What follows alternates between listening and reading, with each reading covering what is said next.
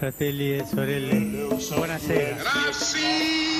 Luterilaisuus ei näy Bismillahirrahmanirrahim. päältä päin kovin paljon. In the name of God. Taantuma on tuonut kyllä nuorempia perheitä. Selittelemättä I do not hear. It is this unseen power Vuonna 2015 Suomesta haki turvapaikkaa ennätysmäärä ihmisiä lähes 32 500. Vastaanottokeskukset natisivat nopeasti liitoksistaan ja tulijoille piti löytää pikavauhtia kattopään päälle. Vaikka sittemmin turvapaikanhakijoiden määrä on laskenut vuositasolla joihinkin tuhansiin ja vastaanottokeskuksia on suljettu, vuoden 2015 seuraukset näkyvät edelleen. Esimerkiksi kielteisen päätöksen saaneet ovat tehneet paljon uusintahakemuksia. Mitä turvapaikanhakijakriisistä opittiin, millaista oli kohdata hakijoiden hätä? Entä olemmeko valmiita, jos samanlainen tilanne tulee uudestaan? Horisontti kysyy myös, millainen on kirkkojen rooli. Ovathan kirkot ja luostarit ottaneet vuosisatojen ajan suojinsa apua tarvitsevia? Minä olen Anna Patronen. Ja minä olen Ilona Turtola. Meillä on tänään vieraana valtiovarainministeriön alivaltiosihteeri Päivi Nerk, Helsingin seurakuntayhtymän johtaja Juha Rintamäki ja turvapaikanhakijoiden kotimajoitusverkoston hankejohtaja Mirka Seppälä. Tervetuloa kaikille. Kiitos. Puhutaan vuosista 2015 ja 2016 ja aloitetaan siitä, että miten te näitte eh, Suomea koskeneen turvapaikanhakijatilanteen näinä vuosina ja Päivi Nerk saa aloittaa. Kuinka me sen näimme ja minä näin sen henkilökohtaisesti. Tietysti olin silloin sisäministeriön kansliapäällikkönä ja, ja koin sen ja näin sen 32 000 noin tulee ihmisten tuli, tulon tänne hyvin lyhyessä ajassa siitä syyskuun puolesta välistä joulukuun puoleen väliin suurin piirtein sinä aikana. Ja koin ja näin sen, että miten suomalainen yhteiskunta pystyy ja pystyi hoitamaan sen tilanteen niin, että ihmiset pystyttiin tänne sisään ottamaan ja, ja, ja, ja kuitenkin turvallisesti majoittamaan siinä ensimmäisessä vaiheessaan ja, ja prosessia laittamaan käyntiin. Ja sitten tietysti kaikkea muuta sen jälkeen, mitä siinä seurasi. Hmm. Entäs Mirka Seppälä ja äh, Juha Rintamäki, meidän, mikä teidän näkökulmanne oli tähän kriittiseen hetkeen 2015-2016? No mä näin sen ihan tämmöisen peruskansalaisen ja kansalaistoimijan näkökulmasta, että lähdin toimimaan kuin näin, että kansalaisia tarvitaan tässä kohti, että valtio ei tavallaan on niin suuren haasteen edessä, että kansalaisyhteiskunnan pitää aktivoitua. Ja asuin silloin Joensuussa ja tulin mukaan sitten tähän turvapaikanhakijoiden kotimajoitusverkostoon siellä asuessani ja alettiin järjestämään tätä puolta. Mm. Juha? No musta oli hieno huomata, kuinka viranomaiset, kirkko ja kansalaisyhteiskunta pysty tekemään yhdessä, yhdessä töitä. Eihän me oltu koskaan sellaista harjoiteltu tässä mm. mittakaavassa mm. ja kuinka hienosti jokainen löysi oman roolinsa. Totta kai siinä oli kipuilua ja siinä oli monenlaista niin kuin kahnausta, mutta että mun mielestä niin kuin kokonaisuutena mun mielestä me pärjättiin tosi hienosti ja hyvin. Totta kai itse silloin mietin, että, että kun se yllätti meidät kaikki, niin eihän me osattu – käsitellä sitä asiaa. Me puhuttiin esimerkiksi niistä ihmisistä tämmöisinä luonnonkatastrofin termeinä. Me, me, me sanottiin, että on turvapaikka tulva. Me, me puhuttiin niistä ihmisistä niin kuin tämmöisinä ympäristö niin kuin, niin kuin ongelmina tai haasteina nyt vähintään. Ja, ja se kertoi siitä, että se oli meille kaikille niin uusi tilanne, että ei meillä olisi ollut termejä kuvaamaan sitä tilannetta. Juha Rintamäki sanoit tuossa tosiaan, että oli kipuilua ja hankaluuksia, miten sinä ja muutkin meidän vieraamme, niin mikä teidän näkökulmasta oli just semmoinen niin hankalin hetki tai rajuin taitekohta tässä tilanteessa, kun yllättäen 32 000 turvapaikanhakijaa Suomeen tuli?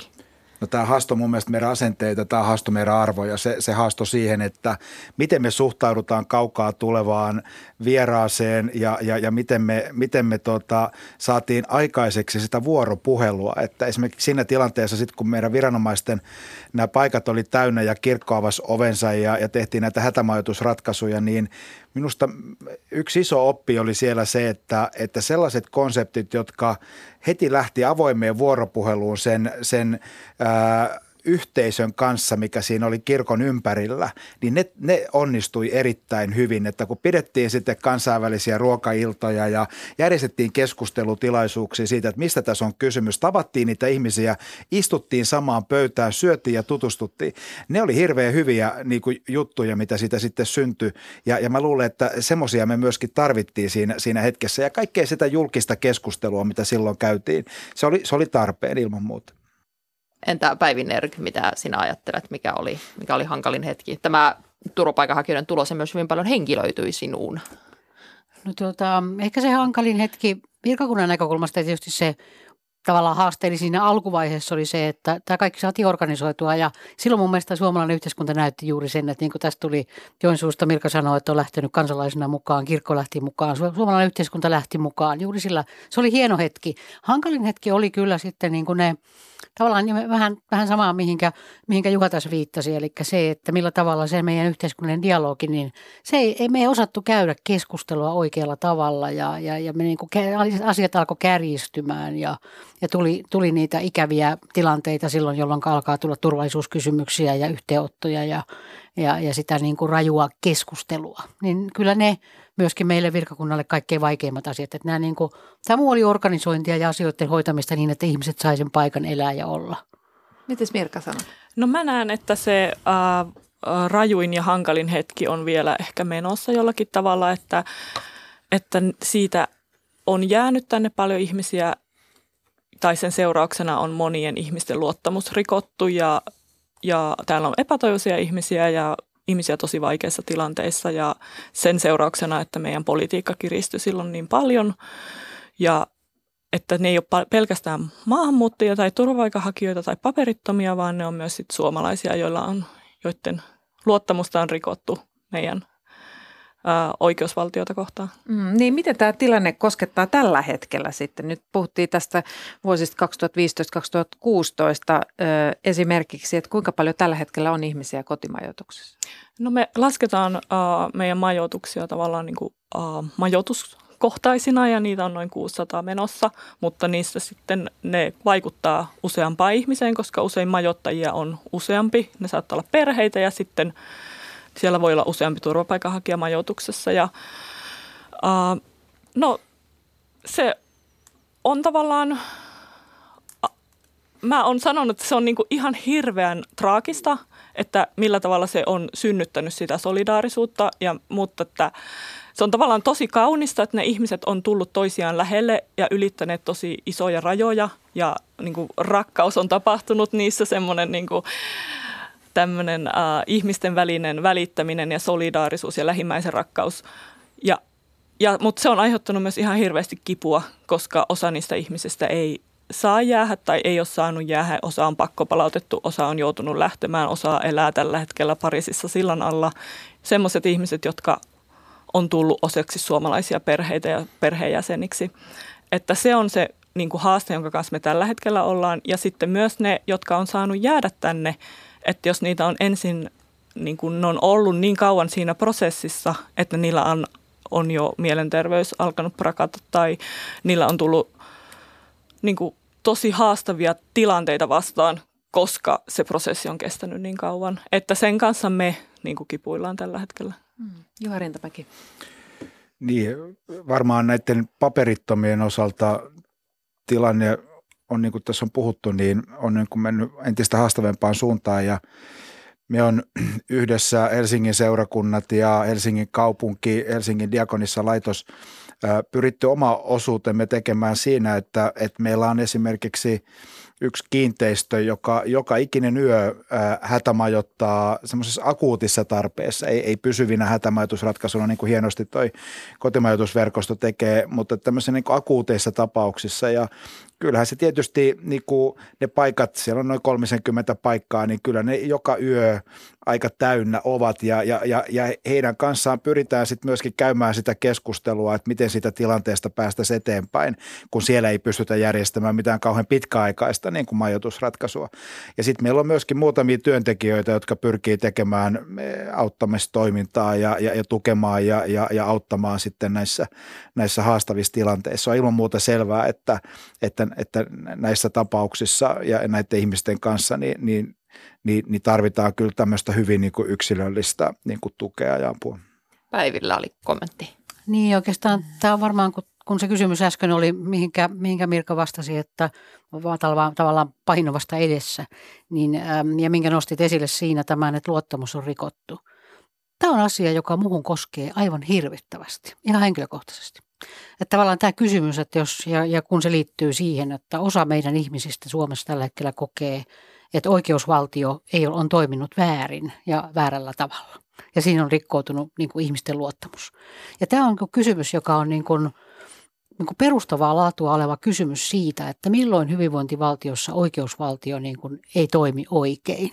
Ja milloin, niin kuin, kun viranomaiset, jotka tässä toimi, teki sen nykyisen sen lainsäädännön pohjalta töitä ja, ja tekee edelleenkin. Itse en siellä tällä hetkellä enää ole, enkä puhu niin kuin heidän puolestaan nyt, mutta tiedän, että he tekevät sen oikeusvaltio ja sen lainsäädännön periaatteella. Ja poliittiset ratkaisut on poliittisia ratkaisuja. Mutta kun jollakin tavalla mä koin myöskin sen prosessin aikana juuri tämän saman kysymyksen, että osa ihmisistä niin kuin ei enää luottanut. Ja se luottamus on ihan hirvittävän iso asia saavut, niin kuin löytää takaisin.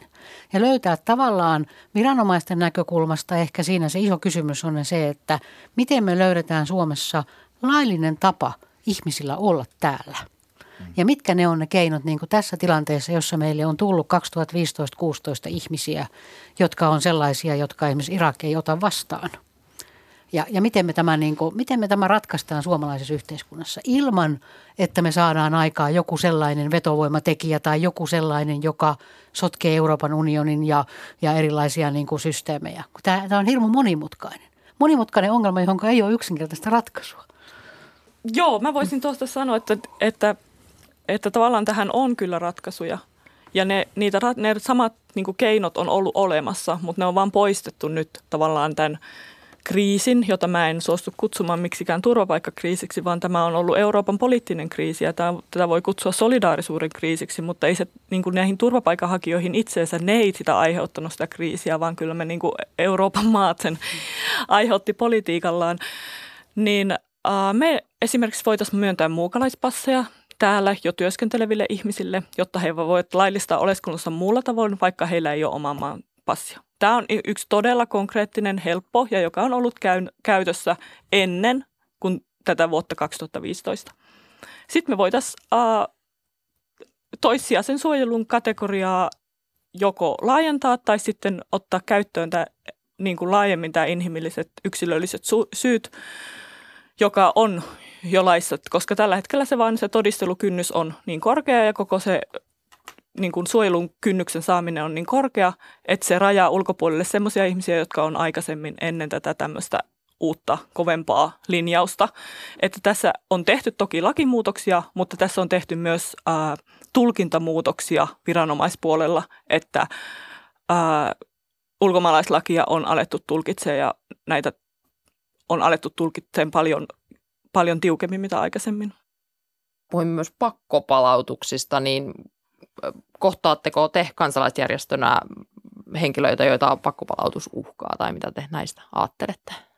Joo, me siis äh, tavallaan meidän majoituksi, majoituksia, niin me yritetään valmentaa ne ihmiset tai puhua niiden kanssa kaikista mahdollisista vaihtoehdoista, mitä tulee tapahtumaan. Ja sittenhän se äh, on aina sen turvapaikanhakijan itsensä ratkaisu, että mitä hän tekee. Että, ja ne ratkaisuvaihtoehdot on, on mennä piiloon Suomessa, lähteä muualle Eurooppaan, odottaa sitä, että poliisi mahdollisesti palauttaa tai ottaa sen vapaaehtoisen paluun. Ja ihmiset tekee erilaisia ratkaisuja ja me ei niin kuin kehoteta tekemään yhtään mitään, vaan me kerrotaan niistä vaihtoehtoista, mitä, mitä ne tarkoittaa mahdollisimman rehellisesti.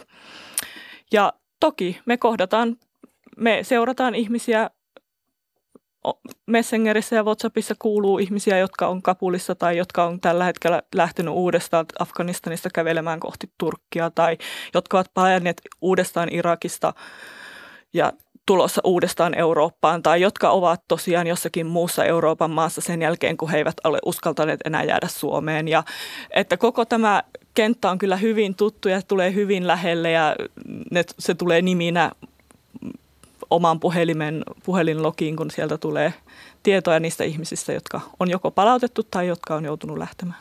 Mm. Mitä sinä Juha Rintamäki ajattelet tästä, tästä tilanteesta? Mirka tosiaan sanoi, että hän ei halua käyttää sanaa turvapaikanhakija kriisi, mutta ehkä käytän nyt silti tätä sanaa. Mitä ajattelet, missä tilanteessa olemme tällä hetkellä? Onko se ikään kuin ohi vai mikä vaihe ikään kuin on nyt, jos katsoo kirkon näkökulmasta? No onhan se selvää, että tämä on meille eurooppalaisina ollut iso niin kuin, haaste ja ei ole siinä ihan loistavasti onnistuttu yhdessä. Ja mä että tätä kirkon tehtävää on, on, on toimia niin, että, että tota, me pidetään esillä sitä lähimmäisen rakkautta ja sitä, että me halutaan auttaa kaikkia ihmisiä.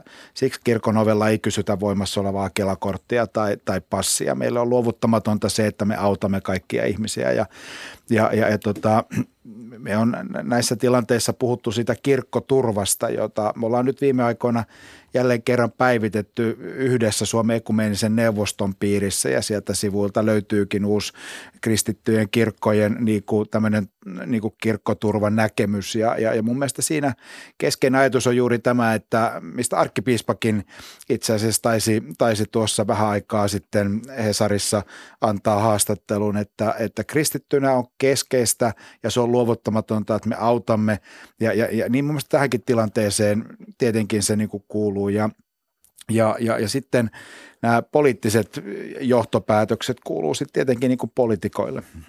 Tuosta kirkkoturvasta kuulemmekin lisää tämän keskustelun jälkeen. Joo, no siis tässä turvapaikanhakijakriisissä kirkko alkoi vuonna 2016 järjestämään hätämajoitusta paperittomille ja muille yösijaa tarvitseville, niin sinä Juha Rintamäki olit ensimmäinen kirkkoherra, joka avasi ovensa kirkkoon, niin millaista rohkeutta tämä vaati, miksi, miksi näin? No se, se perustui silloin siihen, että Helsingin kaupungin johdosta oltiin yhteydessä, että voiko kirkko lähteä jotenkin mukaan ja, ja meidän ei sitä tarvinnut kyllä miettiä. Me, me ilmoitettiin samana päivänä kaupungin johdolle, että ilman muuta ollaan mukana. Ja, ja tilanne oli silloin niin akuutti, että meille sitten kerrottiin, että no sopiiko, että huomenna tulee 200 nyt sitten teidän, teidän kirkkoon. Ja yön aikana sitten tehtiin kaikki ne tarvittavat muutokset.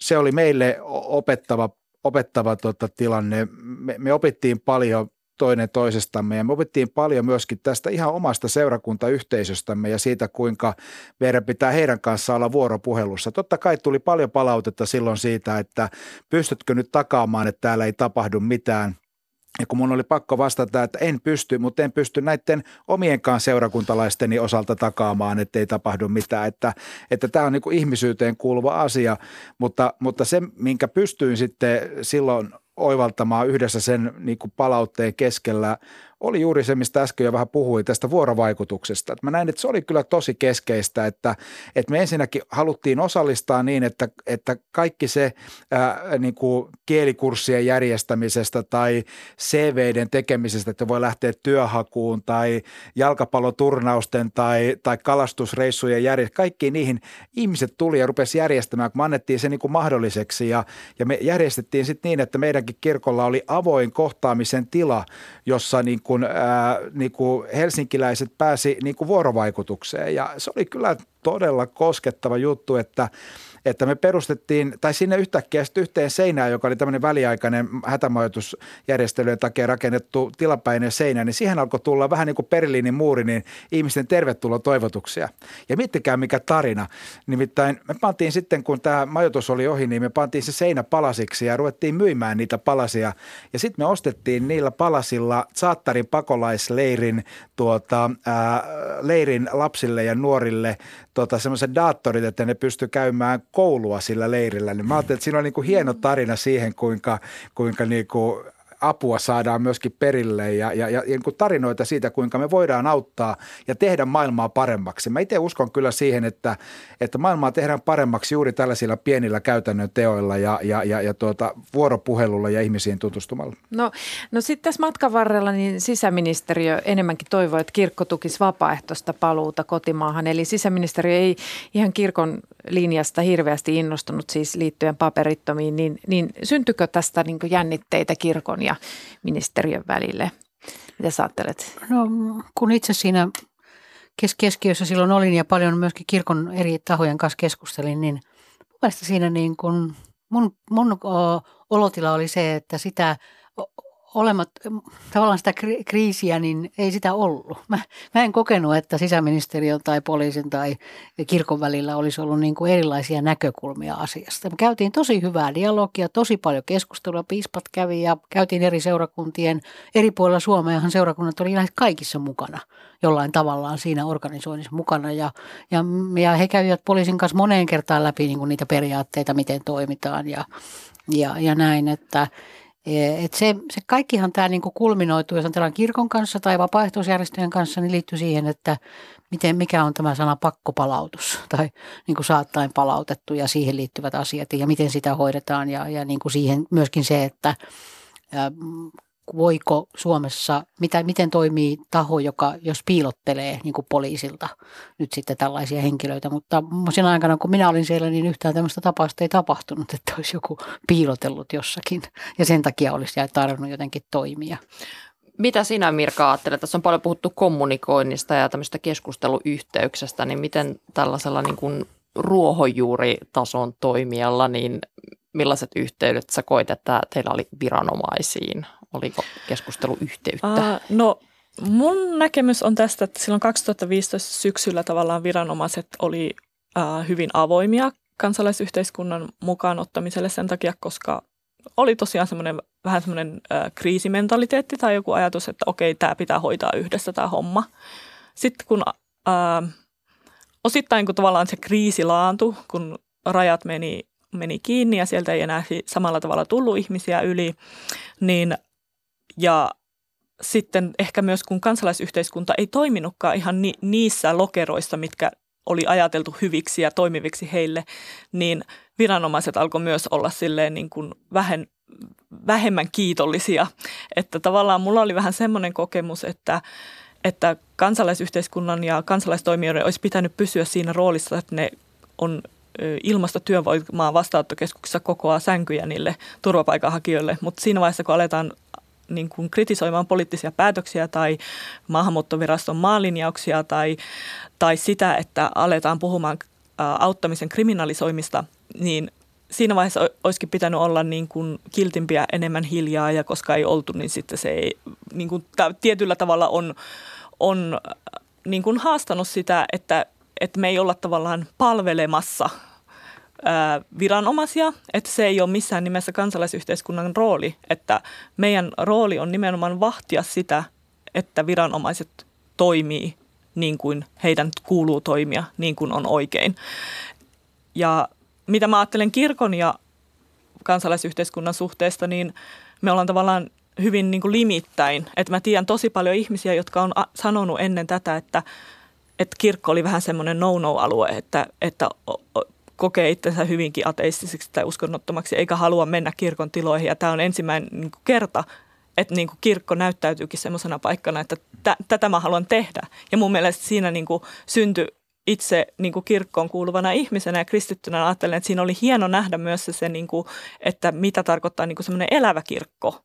Että se niin kuin kirkon työ tuli tavallaan semmoiseksi, niin kuin, minkälaista mä ajattelen, että se kuuluu olla ja pitää olla ja se oli niin kuin hieno. Ja sitten se on musta myös ollut hienoa, miten vaikka just Kari Mäkinen on arkkipiispana ja nyt uusi arkkipiispani on, on uskaltanut olla tavallaan au, niin kuin arvojohtajana tässä asiassa ja sanoa, sanoa niin kuin mielipiteensä. Mm, Päivi Nerk. Siinä ehkä niin kuin siinä, jos ajattelet niin kuin kansalaisyhteiskunnan ja, ja virkamiestä, virkakunnan välistä, että jos joku on koettu, että siinä on ollut tämmöistä jännitettä tai kiristymistä tai jotakin, niin ehkä siinä semmoinen, semmoisen kaikki me huomattiin, että kun virkamiehet ja poliisit esimerkiksi, niin he tekevät töitä sen, sen lainsäädännön pohjalta, joka on annettu. Ja niiden päätösten mukaan, jotka sitten joko maahanmuuttovirasto tai korkein hallinto-oikeus lopulta on tehnyt ja toteuttaa sitä. Niin moni niin koki, että se alan kansalaisyhteiskunnan kritiikki, niin se kohdistui niin kuin väärään kohtaan. Et kun sen olisi pitänyt voimakkaammin kohdistua sinne meidän poliittisiin päättäjiin ja lainsäätäjiin ja, ja siihen liittyen, niin siinä ne henkilöt, jotka sitten joutu, joutu tai saivat toteuttaa sitä päätöstä esimerkiksi, niin joutuivat kohteeksi ja he kokivat sen erittäin epäoikeudenmukaiseksi. Et se on yksi näkökulma tavallaan tähän keskusteluun, mutta se ei, ja, ja myöskin siihen ehkä, että siinä tuli semmoinen tilanne, jonka itsekin koin, että nyt jotenkin me puhutaan niin kuin eri asiasta kun, ja, ja niin kuin tavallaan oli, oli tehtävä, tehtävässä työ, tehtäviä töitä ja ne ihmiset, jotka teki sitä työtä, niin he henkilökohtaisesti saattoivat kokea hyvin samalla tavalla kuin se, joka oli siinä kansalaisyhteiskunnan ihmisenä niin kuin sanomassa, että pitäisi ehkä tässä, miksi tässä ei ole toteutettu ja käytetty jotain kriteeriä vähän löyhemmin tai miksi tehdään näin tai näin, niin, niin se, se ristiriita oli jotenkin ihmisillä hirmu vahva. Mm. Yksi näkyvä ilmiö tässä kriisissä oli nämä kristiuskon kääntymiset. Eli tota, miten te hahmotitte tätä ilmiötä? Eli, eli turvapaikanhakija on tänne tullessaan muslimia ja sitten kääntyy kristityksi. Oli varmaan myöskin niin, että se vieraanvaraisuus, mitä Suomessa osoitettiin, niin, niin, niin oli varmaan aika, aika pysäyttäväkin kokemus ja kertoi ehkä kristinuskosta ja siitä niin kuin vahvuudesta ja suhtautumisesta jotakin. Ja kyllä mä olen itse kastanut, kastanut tuota, turvapaikanhakijoita ja, ja, ja tota, kyllä mä ajattelen, että Suomi monikulttuuristuessaan, niin, niin, niin näitä, näitä niin kuin kohdataan entistä enemmän. Ja, ja, ja, ja tuota, musta on hienoa, että on kuitenkin pidetty siitä niin kuin yhteisesti huolta ja käyty niitä keskusteluja, että, että tuota, kristityksi kääntyminen on niin kuin aito uskon niin kuin kokemus eikä, eikä turvapaikka niin kuin paikan pelaamisen paikka. Että musta on hienoa, että ne osataan erottaa, erottaa toisistaan ja ainakaan nyt niissä keskusteluissa, mitä minä olen sitten näiden muutamien kanssa käynyt, niin en ollut semmoista edes havainnutkaan. Mm. Entäs Mirka ja Päivi? No mä kyllä tunnistan ja tunnustan ja sanon ihan suoraan, että, että osa kääntymisistä on tehty ihan sen takia, että, että saisi sen turvapaikka tai pääsisi ainakaan uudestaan haastatteluun. Mutta mä en tavallaan syytä niitä ihmisiä siitä, vaan mä näen, että se on niin kuin rakenteellinen ongelma, että se turvapaikan saaminen niillä alkuperäisillä perusteilla on tehty niin vaikeaksi. Ja se käytetään tavallaan kaikki mahdolliset kortit, mitä on, on ja sitten on huomattu, että okei, tämä on, ja sitten voi olla myös semmoinen vähän semmoinen, että okei, en mä koskaan ollut kauhean uskonnollinen, ihan sama mihin uskontoon mä kuulun, että mä kuulun nyt sitten, mä oon sitten tässä, että jos se jos te kerran haluatte. Ja se on semmoinen, minkä, mitä mun mielestä meidän pitäisi reflektoida niin yhteiskuntana, että minkälaisen viestin se lähettää niille muslimeille, että, jotka täällä on, että okei, koska mä tiedän, tosi monet ajattelee, että, että kristityt saa sen takia turvapaikkoja, että me halutaan tänne vain kristittyjä eikä muslimeja. Että siinä on semmoinen niin islamofobinen peruste, vaikka viranomaisethan sanoo, tai totta kai se niin kuin menee siinä prosessissa niin, että se pitää, että jos sä pystyt näyttämään, että sillä kääntymisellä on uhka, sen takia tulee uhka kotimaassa ja sen takia se kääntyy, mutta se ei näyttäydy semmoisena niille muslimitaustaisille ihmisille. Päivi.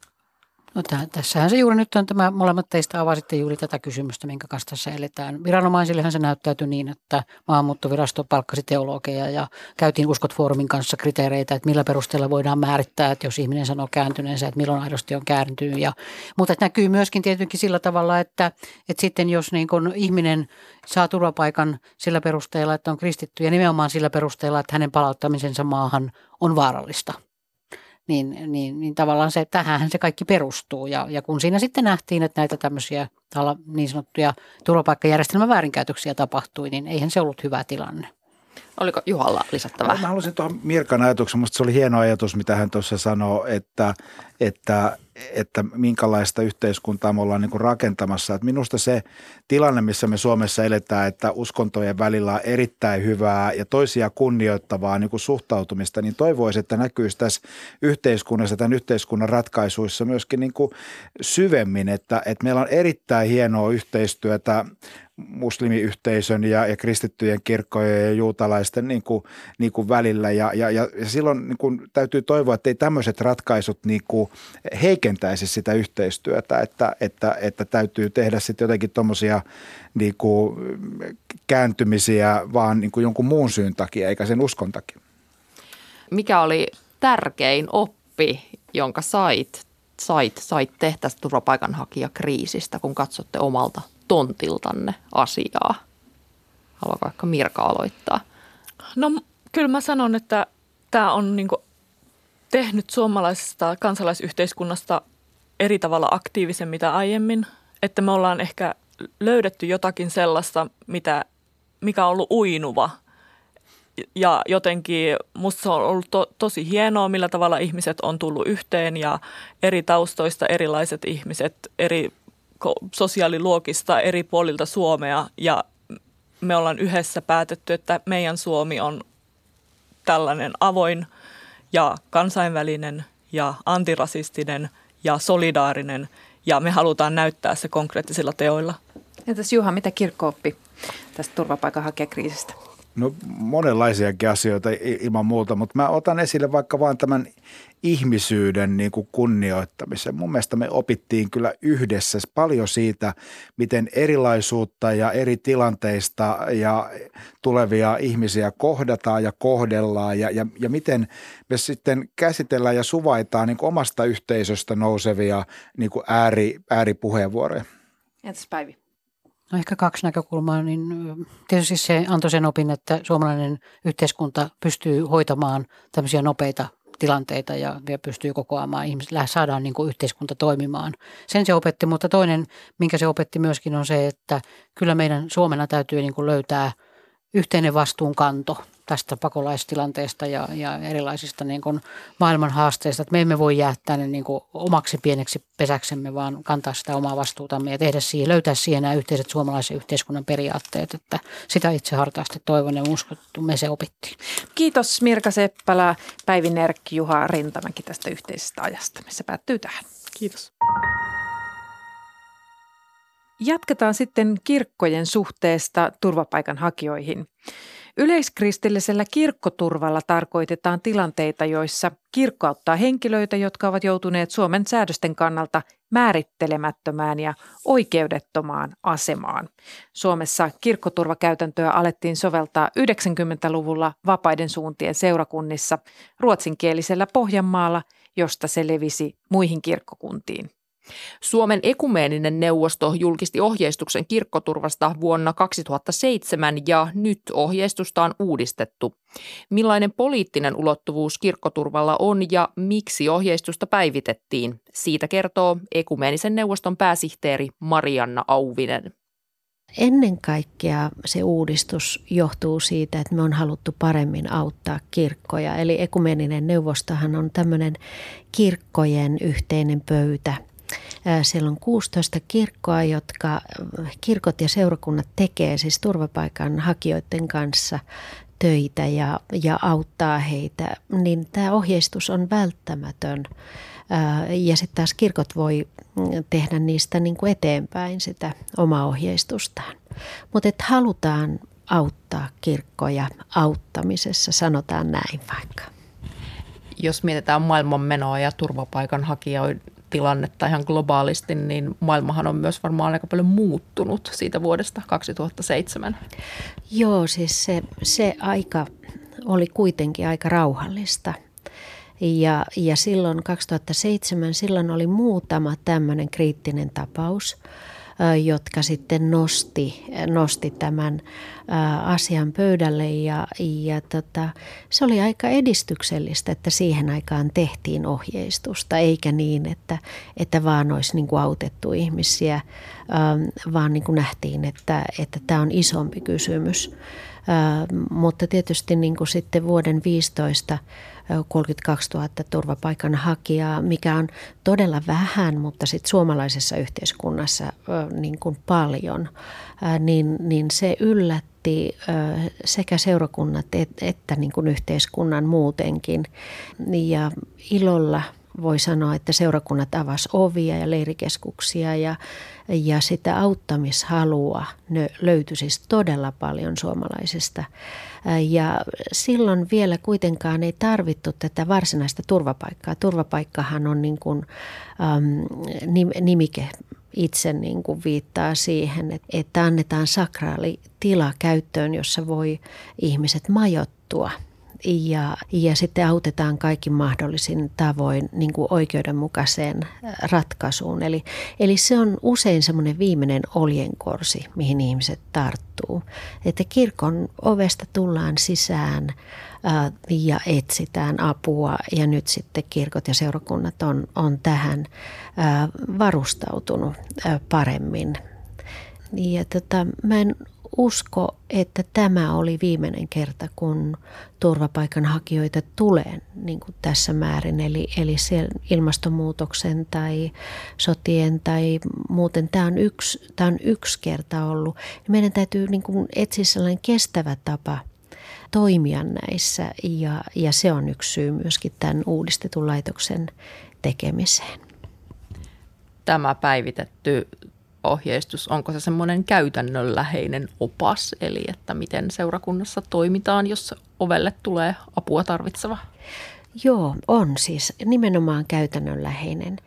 Siinä on alussa ihan tämmöinen pikaopas, että missä järjestyksessä ja miten ja, ja, ja kerrotaan, miten kaikki täytyy tapahtua niin kuin tämän ihmisen ehdoilla ja ihmisen toiveesta lähtien ja, ja mitä papereita tarvitaan, kehen ollaan yhteyksissä. Siellä on myöskin tämmöisiä yhteystietoja, sit jos, mistä löytyy apua ja, ja neuvoja ja niin edelleen. Mutta sitten jos katsoo tätä kannen kuvaa, niin se on, se on ikoni, katolisen taiteilijan tekemä, tekemä ikoni, jossa Kristus on niin kuin rauta lankojen takana. Ja, ja tämä on se mm, ehkä semmoinen myöskin teologinen lähtökohta, että silloin kun joku ihminen on hädässä, säilötty tai vankilassa tai sairas tai köyhä tai niin edelleen, niin kristityt ja kirkot ei voi vaan jäädä katsomaan, vaan, vaan silloin meidän täytyy auttaa. Tämän kirkkoturvaohjeistuksen takana on tietenkin muitakin kirkkoja kuin Suomen evankelisluterilainen kirkko, niin mikä on muiden rooli tässä kirkkoturvaohjeistuksessa? Ja siis muiden kirkkojen rooli on yhtä vahva kuin luterilaisen kirkon ja, ja, tota, ja tietenkin nämä on pienempiä kirkkoja, mutta, mutta ortodoksinen kirkko on hyvin vahvasti vaikuttanut tämän kirkkoturvaohjeistuksen laadintaan ja helluntai-kirkko on ollut todella voimakkaasti, eli, eli heillä on todella paljon näitä turvapaikanhakijoita myöskin ja he, he tekevät määrätietoista selkeää työskentelyä ja, ja samoin, samoin muut, muut kirkot. Eli se semmoinen ajatus, että jotakin villiä tapahtuu näissä muissa kirkoissa ja vaan luterilaisella kirkolla olisi tämä ohjeistus ja selkeät toimintaohjeet, miten viranomaisten kanssa toimitaan, niin se ei pidä paikkaansa, vaan tämä on yhteinen, yhteinen kysymys. Ja mä oon ollut iloinen siitä, että siis tämä asia on yhdistänyt myös kirkkoja. Miten kirkkoturvan merkitys on mielestäsi muuttunut Suomessa vuosien saatossa? No siitä on ehkä tullut selkeämpää, että ekumeninen neuvosto tekee aika paljon neuvotteluyhteistyötä maahanmuuttoviraston kanssa ja tota, kouluttaa myöskin siellä, että meillä on ollut useita tämmöisiä vaikeiden asioiden pyöreän pöydän keskusteluja ja on pyritty niin etsimään ratkaisuja yhdessä. Ja ihan silloin alussa 2007, kun tämä tuli, tämä ensimmäinen julkaistiin, niin siitä tuli aika negatiivista polemiikkia. Ja jos vertaa tähän päivään, niin, niin yhteiskunta näkee tämän myös kirkon roolina. Eli kirkko ei piilottele ketään, ää, mikään kirkko Suomessa. Ja siihen ei onneksi ole syytä myöskään. Eli ennemminkin lähdetään ratkomaan niitä, että mikä on vielä se mahdollinen tie, jonne voi tehdä valituksia tai josta voisi saada oikeutta sellainen ihminen, joka oikeasti tarvitsee turvaa. Millainen poliittinen ulottuvuus kirkkoturvatoiminnalla on? Poliittinen sana on sellainen, jonka voi käsittää niin kuin monella tapaa, mutta, mutta jos ajattelee kristinuskon sanomaa, niin sehän on valtavan poliittinen. Siis, että et hyvänen aika, että kaikki ihmiset on arvokkaita ja yhtä lailla arvokkaita ja, ja, ja se sitten tarkoittaa myöskin tekoja. Eli se uskon ja rakkauden ja ihmisoikeuksien näkökulma on aina poliittinen. Ö, mutta sitten taas mitään puoluepolitiikkaa niin kuin näillä asioilla ei koskaan tehdä kirkoissa. Eli kirkko kuuluu yhteiskuntaan ja yhteiskunnan osana ehkä kirkoilla on, on tämä rooli arvokeskusteluun ja myöskin arvojohtamiseen ja sitä odotetaankin kirkoilta. Ja, ja siinä mielessä tämä ei ole varmaankaan mikään outo asia ja, ja viranomaiset katsoo tätä erittäin hyvällä silmällä. Eli meillä on hyvä yhteistyö mutta kirkkojen on välttämätöntä puhua myöskin niin kuin suomalaisista ää, ihmisistä, jotka kärsii tai marginalisoituu. Eli, eli tässä ei ole eroa, ää, ei sillä, että mihin etniseen ryhmään kuuluu tai onko suomalainen tai ulkomaalainen tai sukupuolella tai paperittomuudella tai, tai millään ei ole väliä, vaan nyt tässä puhutaan siitä niin kuin ihmisen arvosta ja, ja sitten lähdetään siitä kohdasta etsimään keinoja auttaa ja siihen tämä julkaisu on tehty tähän yhteen erityiskysymykseen.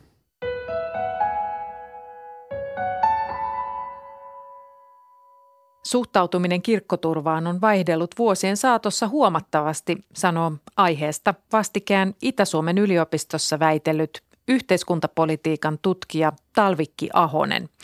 Väitöstään varten Ahonen haastatteli kirkkoturvaan osallistuneita seurakuntien työntekijöitä ja kirkkoturvassa olleita sekä kävi läpi aiheesta tehtyjä uutisjuttuja. Tutkin kahtena eri ajanjaksona tätä mediakirjoittelua kirkkoturvasta ja se vaihteli näinä ajanjaksona huomattavasti. Eli, eli toinen ajanjakso oli tuossa reilu kymmenkunta vuotta sitten vuosina 2007-2010 ja sitten myöhempää ajanjaksoa vuodesta 2015 eteenpäin vertailin. Ja siinä se huomattava tekijä on, on se, että suhtautuminen kirkkoturvaan on muuttunut näiden ajanjaksojen välissä huomattavasti. Eli siinä aiempana ajanjaksona juuri silloin, kun kirkkoturva tuli ensimmäistä kertaa tämmöisen niin kuin yleisen tietoisuuteen niin suhtautuminen siihen oli aika myötämielistä. Sitten taas tässä myöhempänä ajanjaksona se kehityssuunta on ollut toisen suuntainen, eli on pyritty siihen, että kirkkoturvatoimintaa kriminalisoidaan. Se on jollakin tavalla eettisesti ja laillisesti kyseenalaista monien ihmisten mielestä ja se on, se on sitten leimannut tämmöistä yhteiskunnallista keskustelua siitä aiheesta. Eli kyllä siinä on voimakasta vaihtelua ollut, että millä tavalla kirkkoturvaan on niin yleisesti suhtauduttu. Mä näen oikeastaan niin, että on tärkeää, että, että yhteiskunnassa on sellaisia vastavoimia, jotka jotenkin kyseenalaistaa sen, että ne lait tai se lainsäädäntö, mitä meillä on, onko se oikeudenmukainen ihmisten kannalta, tuottaako se sellaisia tilanteita, mitkä on sekä laillisesti että eettisesti kestävällä pohjalla. Kirkot voi olla osa semmoista kriittistä ääntä myös tämän kirkkoturvatoiminnan osalta. Mutta sitten toisaalta täytyy todeta, että tämä ei ole suinkaan pelkästään tämmöistä niin kuin valtion vastavoimana toimimista, vaan kyse on myös siitä, että kirkkoturvan kautta voidaan pikemminkin niin tukea viranomaistyötä ja avustaa näitä ihmisiä niiden turvapaikkapäätösten valmistelussa. Horisontti jälleen ensi viikolla Tämänkin lähetyksen voit kuunnella Yle Areenasta.